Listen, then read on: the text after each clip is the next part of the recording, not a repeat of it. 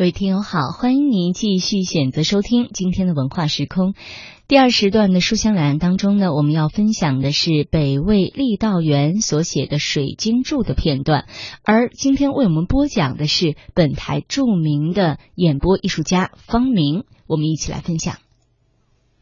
北魏郦道元所写的《水经注》是一部著名的散文佳作。书中写景的文字历来广为人们所传颂。《水经注》繁征博引，追根究源，因山记水，因地记事，不仅记下了河流的水源和流向，两岸的山势与景物，还记述了沿岸各地的名胜古迹。风俗民情，以及神话传说、民歌民谣等等，内容十分丰富，具有较高的文献价值和文学价值。其中最有名的是《江水注》中关于长江三峡的描写，而总写三峡一段，又是它的精华所在。这一段是这样写的：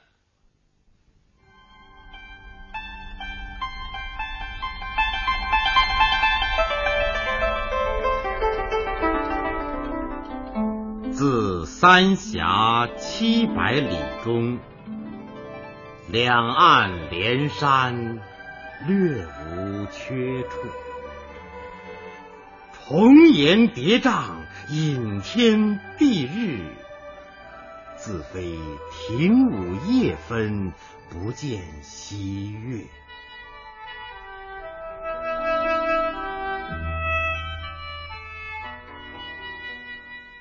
至于下水相邻，严肃阻绝；或亡命急宣，有时朝发白帝，暮到江陵。其间千二百里，虽乘奔御风，不以疾也。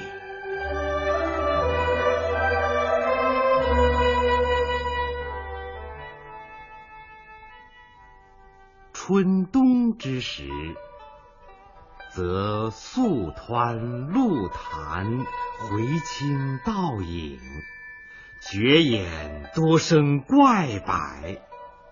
悬泉瀑布，飞漱其间，清荣俊茂，良多趣味。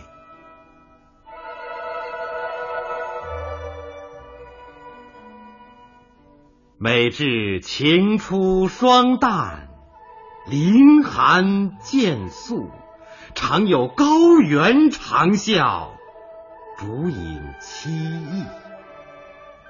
空谷传响，哀转久绝。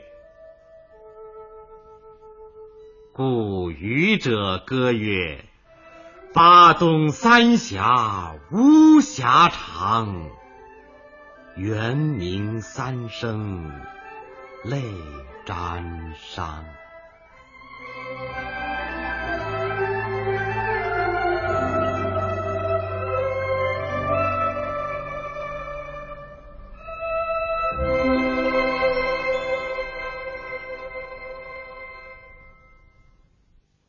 段，作者采用提纲挈领的笔法，仅仅用了一百五十五个字，就把三峡风光生动的展现在我们眼前。论时间，春夏秋冬四季齐全；讲风景，山水草木面面俱到。纵览全文，我们仿佛看到了一幅色彩斑斓、生机勃勃的山水风景画图。读后不禁使人对三峡奇景产生热烈的向往心情，引起我们对祖国河山的无限热爱。这的确是一篇。优美独绝的写景文。文章可分为四个层次：两山夹水，称之为峡，所以写峡必定要写山。一开始，作者抓住了峡江的地理特点，着重描写了两岸青山。底端所处之处，山峰岿然矗立。自三峡七百里中，两岸连山，略无缺处。重岩叠嶂，隐天蔽日。自非亭午夜分，不见西月。在七百里长的三峡当中，两岸青山逶迤相连，没有半点空隙。山岩重叠高耸，胜过层层屏障，遮住了蓝天，盖住了太阳。除非正午和银夜。其余时间一概不见日月星光。作者先写了山势总的面貌，那阵势是山连着山，山套着山，山上有山，山外有山。既写了山的长七百里当中，江边的群山起伏更绵。山山相接，不见尽头。又写了山的高，层层叠叠，隐天蔽日。还写了山的多，两岸连山，山挨山，山靠山，峰峰相连，略无缺处，点明了。众山相衔接，山峰与山峰之间连一点缺口都没有，严严实实，浑同一体。自非庭午夜分，不见西月一句，是用假设语气，极力渲染了山峰之高峻，江面之狭窄。这一层用了。重叠隐蔽四字，着重刻画了山的高峻。用一个略字，极言山之多，真是横看成岭侧成峰，远近高低各不同。以上是文章的第一层，也是文章的中心。作者虽然没有把这几句单独提出来作为一个章节，但看上去十分清楚明了，因为他已经用粗线条勾勒出了三峡的轮廓，概括的写了三峡的风光，所以起着统领全文的作用。以下三层的具体描述。都将围绕着这七百里三峡展开。这一段的特点是，字字扣住了山，句句突出了峰，在山峰上做文章，只字未提到水，但明处在写山，暗中却包含着水，两岸连山。当中一个“岸”字，十分巧妙的把水牵进山中，读来一目了然。没有水，哪来的岸呢？所以这一层既写了山势险峻，又写了江流狭窄，为下面写水做了铺垫。结文省墨，笔法洗练。第二层开始。专门写水，离开了水也无以为峡。况且岐山之下必有异水。至于下水相邻，严肃阻绝，或亡命急宣，有时朝发白帝，暮到江陵，其间千二百里，虽乘奔御风，不以疾也。到了夏天潮汛季节，江潮暴涨，漫上了两岸的丘陵，上下行水路却不得轻易行船。有时候，朝廷要急速传达王命，早晨从白帝城出发，傍晚就到了江陵。这中间有一千多里路程，就是骑上奔驰的骏马，驾着长风飞行，也不如船行得快。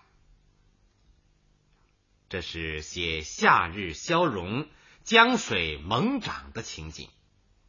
作者从两个方面进行了描写：一是凶险，滔滔的江水淹没了山林，暗礁林立，江道变幻莫测，水路断绝，船舶只好停航；二是迅疾，江水滔滔，急流滚滚，赛过脱弦之箭。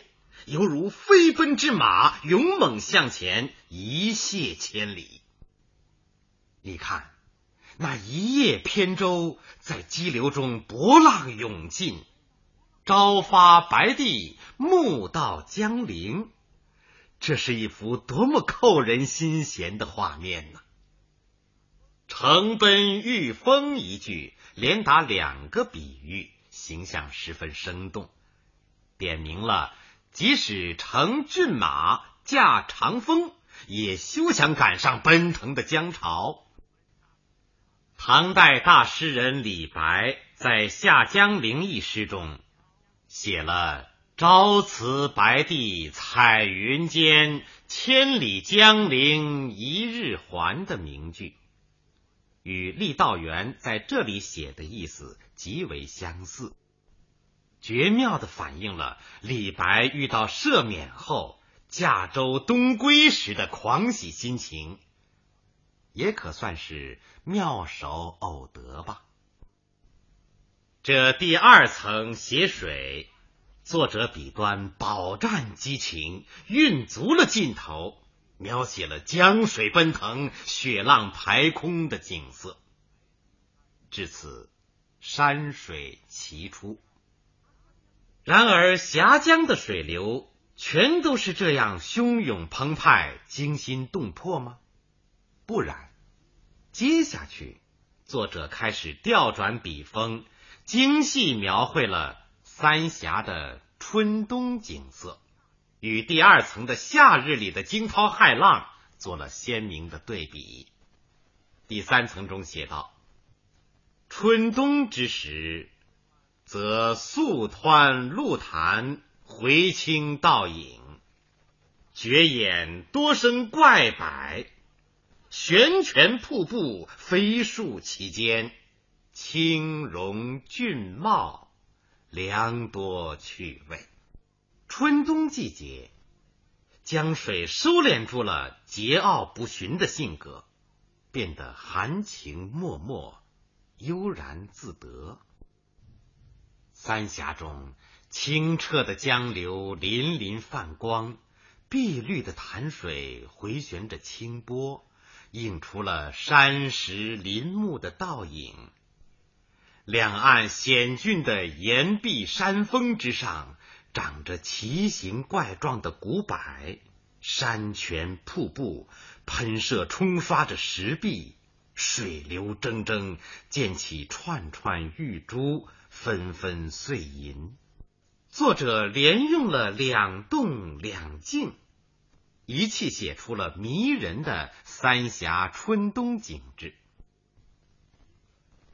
第一个一动一静是扶手往下看，素湍露潭，回清倒影，流动着的白色浪花不时激起道道涟漪。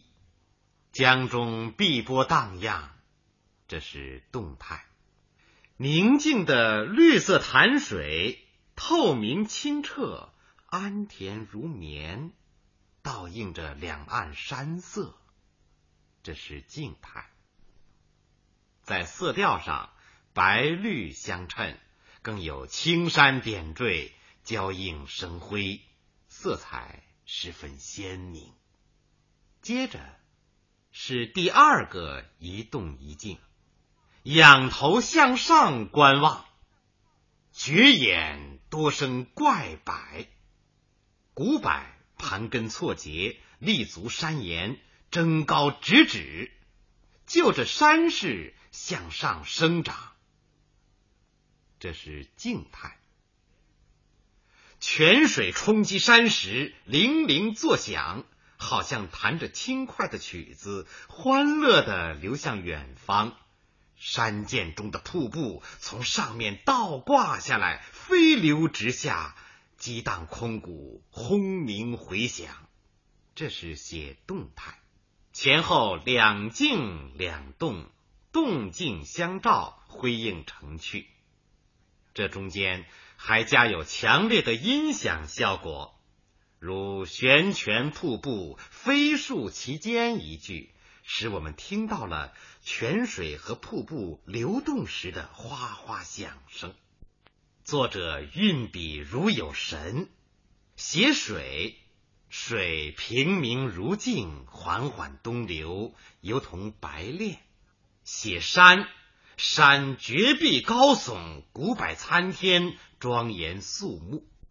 到这儿，作者猛然刹住笔锋，喟然赞叹：“清荣俊茂，良多趣味。”清荣俊茂四个形容词。都没有直接写出修饰的对象是什么，细细想去，却觉得津津有味。四字一组，一字一景，分别写出了清澈的江水、繁荣的树木、俊俏的群山、茂密的花草。真是字字落到实处，精当确切，简洁概括，妙趣横生，兴味无穷。这当中还有着很多的蕴含。虽然作者没有多花笔墨去写芳草鲜丽、落英缤纷、莺转鹃啼、百花斗艳。我们却能够很自然的循着他的笔迹，想象出这些幽静妩媚的瑰丽春色和旖旎风光。你似乎可以看到三峡江边花正红，叶正绿，两岸高山草木青青，苍翠欲滴，一江春水卷浪花。碧城洁净，缓缓东去。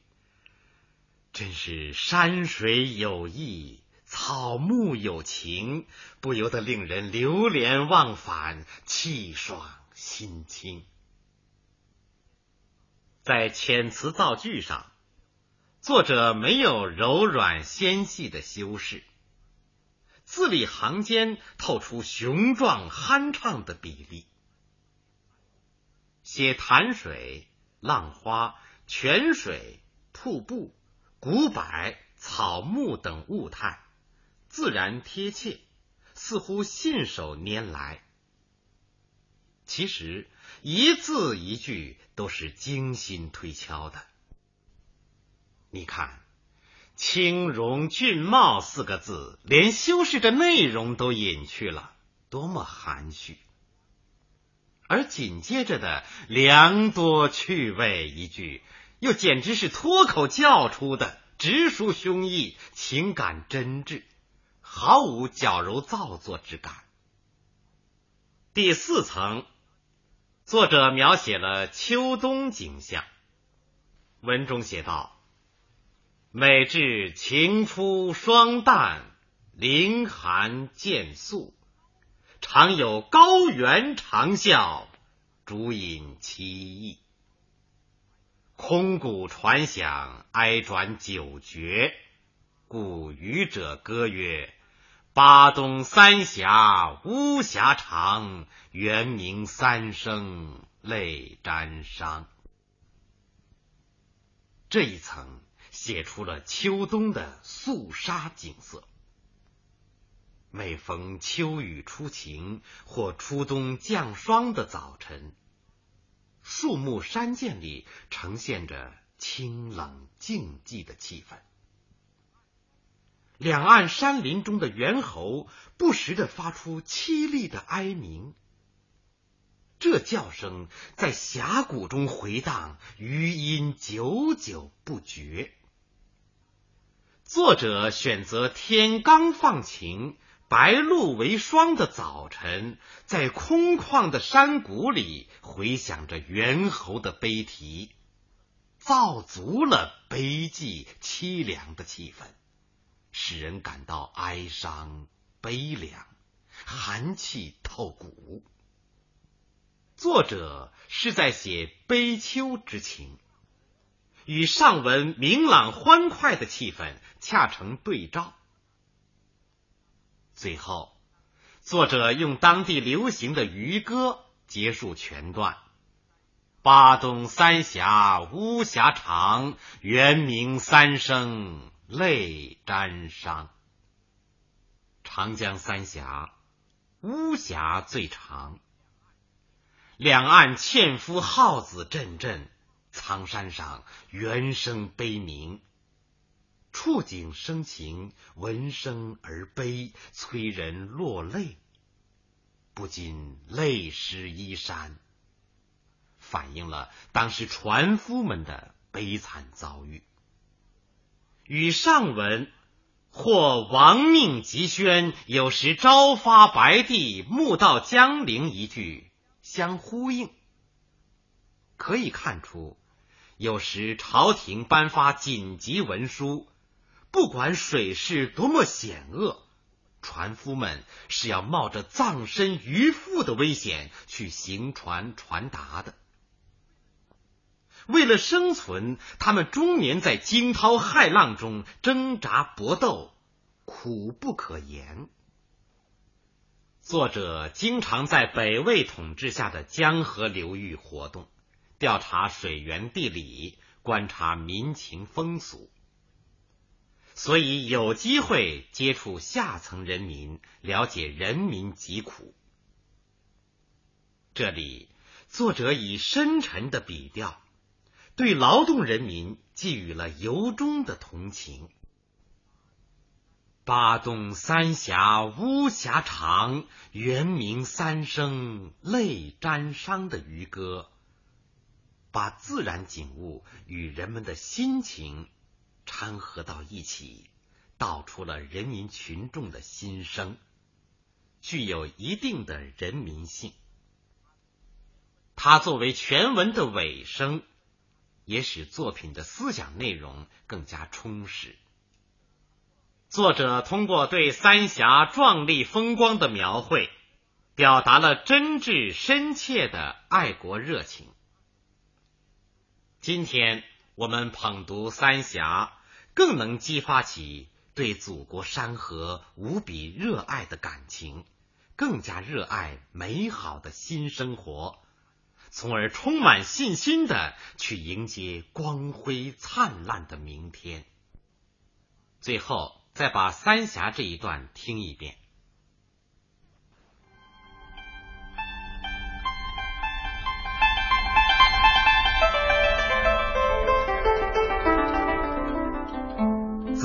三峡七百里中，两岸连山略无缺处，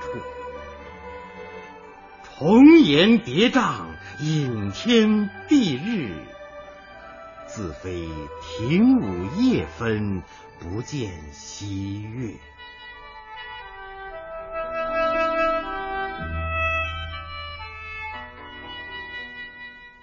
至于下水相邻，严肃阻绝，或亡命急宣，有时朝发白帝，暮到江陵。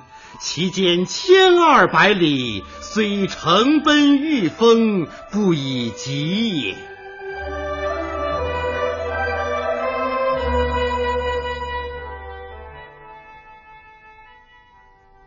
春冬之时，则素湍露潭，回清倒影，绝眼多生怪柏。悬泉瀑布，飞漱其间，清荣俊茂，良多趣味。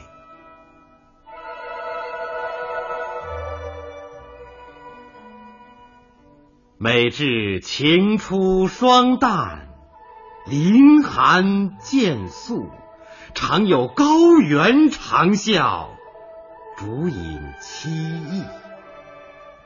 空谷传响，哀转久绝。故渔者歌曰：“八宗三峡巫峡长，猿鸣三声泪沾裳。”